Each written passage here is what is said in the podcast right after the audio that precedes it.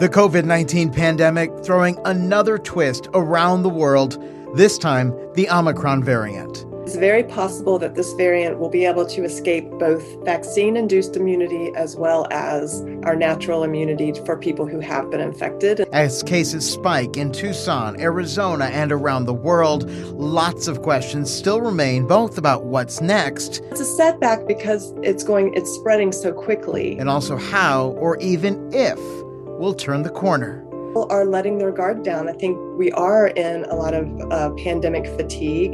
This is a K O L D News thirteen original podcast, Conquering COVID.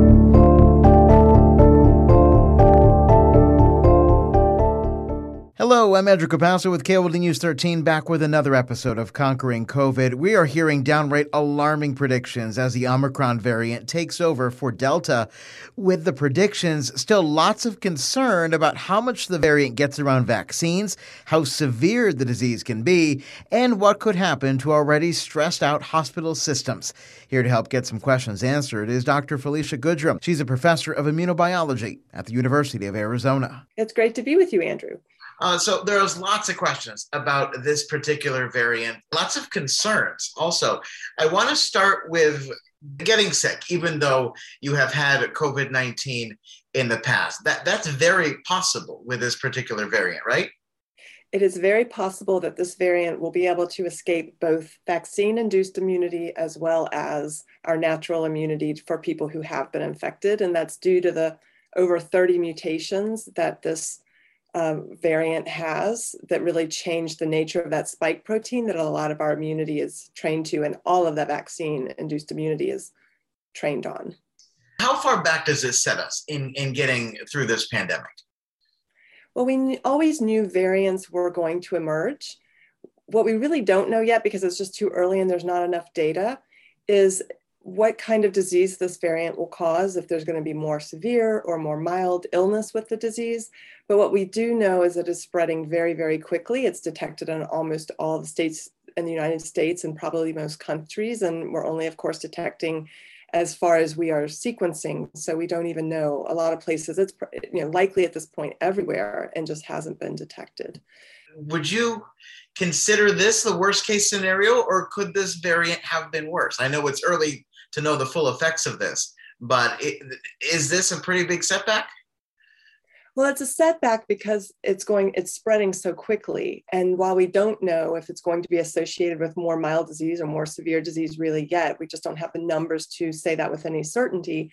What it very likely is going to do is overwhelm a hospital system that is already taxed to the max with, you know, beds at near capacity as far as being filled. And so that's the real worry with this variant. And especially right now at the holidays when people are going to be gathering and maybe more relaxed in their mitigation. There is a lot of fatigue. People are sick of this. People are tired of it. People want it to be over. Uh, a, ver- a new variant is a, a bad thing, but especially this time of year. So this time of year, people are letting their guard down. I think we are in a lot of uh, pandemic fatigue. And so uh, I notice a lot less uh, people wearing masks, very little to no distancing, lots of ga- people gathering, whether it's in restaurants, bars, or ice skating even. And this is just not a time to let down our mitigation. Our vaccines are going to be less effective towards this variant because of the changes in the spike protein. So therefore, it's more important than ever that we combine the mitigation methods uh, that we have that are actually very effective.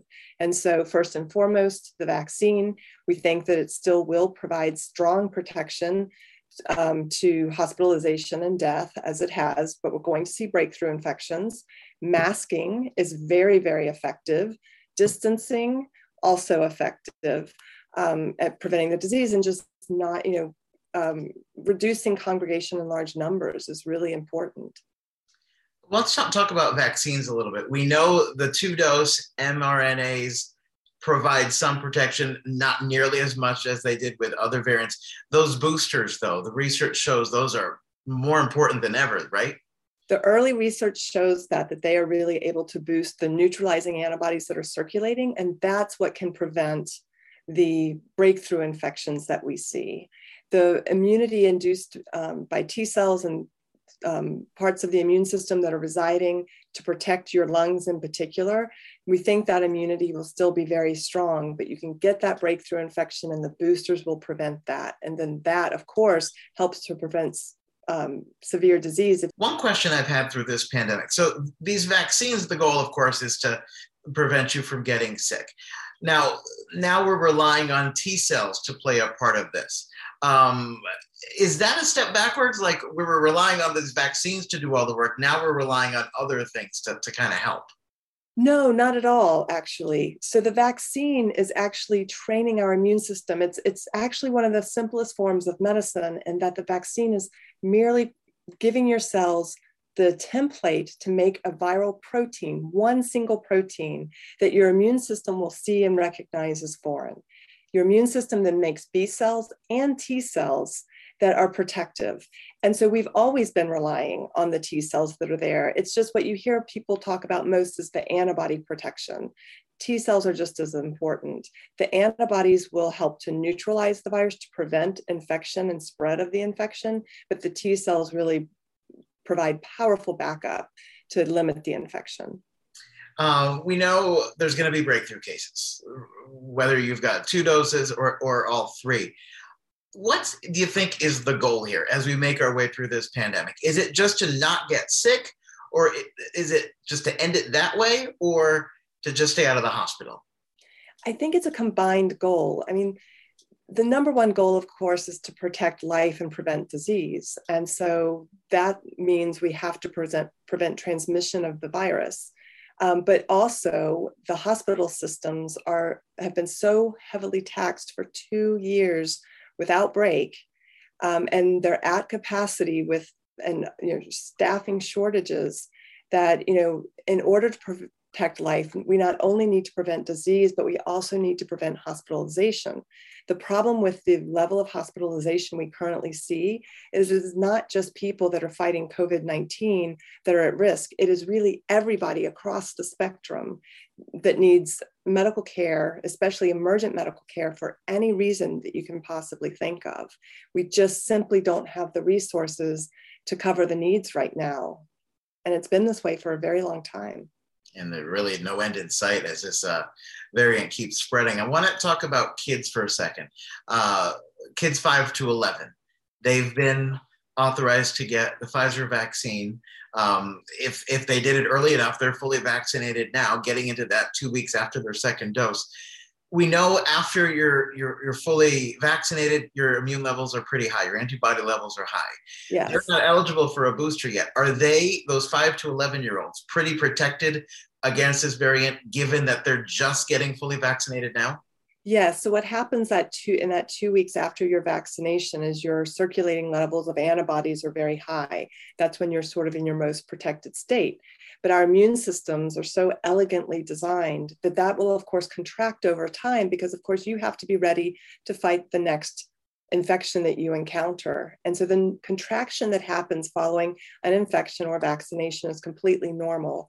And so children that are vaccinated now will have those high levels of protective neutralizing antibodies for a while. Um, they will eventually contract as well. The boosting just helps bring those protective antibodies back out and into the circulation um, to increase levels there to again prevent against infection. However, our immune systems will for a very long time remain protective um, f- towards preventing disease because those cells do remain, the B cells and T cells capable of protection, the B cells to make antibodies, they do remain in a memory state that is reactivated by boosting. Um, and so that's what we're really after right now, I think during the holiday season and the emergence of this new variant is to deprive, try to prevent those breakthrough infections because we are worried about the very high level of transmissibility of this variant. Um, the fact that we don't know yet uh, what the consequences of that. We have a healthcare system that is overwhelmed. And so really preventing infection right now is, a, is an important goal um, in going forward. There has been a lot of talk about make, considering fully vaccinated three doses of the mRNA vaccines. Do you think this variant, given the, the questions about it, given the transmissibility and what those what the early research shows those boosters do, is it time to really start looking at considering a fully vaccinated person with three doses? Absolutely. How big of a hurdle do you think it is to convince? I mean, people won't get vaccinated now with two doses. How big of a hurdle do you think it is to get three doses in someone now? I think for people who have signed on for the vaccine and believe in the power of vaccination as a public health measure, it's not a big ask. Uh, I think they're already on board. The people who have refused to get vaccinated to date, I think this is where um, the biggest hurdle remains and is what is truly fueling the continuation of the pandemic. Uh, misinformation has been a big part of this podcast, talking about it, what's on social media, and, and, and just, just all that misinformation that's going on. My last question for you deals with that misinformation. We have some people, we've, we've heard them say, this is kind of like nature's vaccine because it's milder. More people will get it, more people will become quote unquote immune. What's your response? Uh, it's a game of roulette, right? Yes, more people are going to get it. It may be milder. We don't know that yet. We don't have the numbers to really know that yet. But more people getting it mean more people will get sick. And then the vulnerable population is at much greater risk. And so that is really, you know, we cannot always predict the people that are going to get a severe um, case of COVID and end up hospitalized or dying from COVID. And that's not Um, that's not a gamble I'm willing to take. I am fully vaccinated with three doses, but I and everyone I know continues to wear a mask anywhere out in public. We don't congregate with unvaccinated people. Um, and, and we're being very careful that we are not contributing in any way to the spread of this virus that may hit someone more vulnerable than ourselves. The misinformation um, has been astounding. And the outright rejection of science and what we know scientifically about immunity and vaccination um, has really has really been very disheartening in fighting a pandemic globally. I mean, we are all in this together, the entire world. We must vaccinate the entire world. And we just, you know, we, misinformation is, is dangerously undercutting all those efforts. And, and one more I have for you. So we, uh, when we had the Delta variant come out, I asked what the next one was. Now we have this variant. What's what's next? I mean, we're the, the whole world isn't vaccinated. It's going to be a very, very, very long time. We'll undoubtedly see another variant. Could it be worse than this? Could it be milder? Lots of questions. Absolutely. There will there will be, by far, there will absolutely be milder variants. We have variants emerging all the time. Some variants get labeled as variants of concern, like Delta and Omicron. So what's coming next is anyone's guess. It's one of the things that has drawn me to studying viruses is that they are so capable and so quick in their evolution and so able to learn um, this the biology of their host, that they're truly fascinating. But what I know from that is we can't really fully predict what's next. So the best thing that we can do is to prevent transmission as much as possible so that there isn't a next. All right, Doctor Felicia Goodrum, I could pick your brain for hours. Thank you so, so much for your time. I'm sure we'll talk soon. Thank you. My thanks again to Doctor Goodrum. Join us again for Conquering COVID, a K O L D News thirteen original podcast. I'm Andrew Capasso.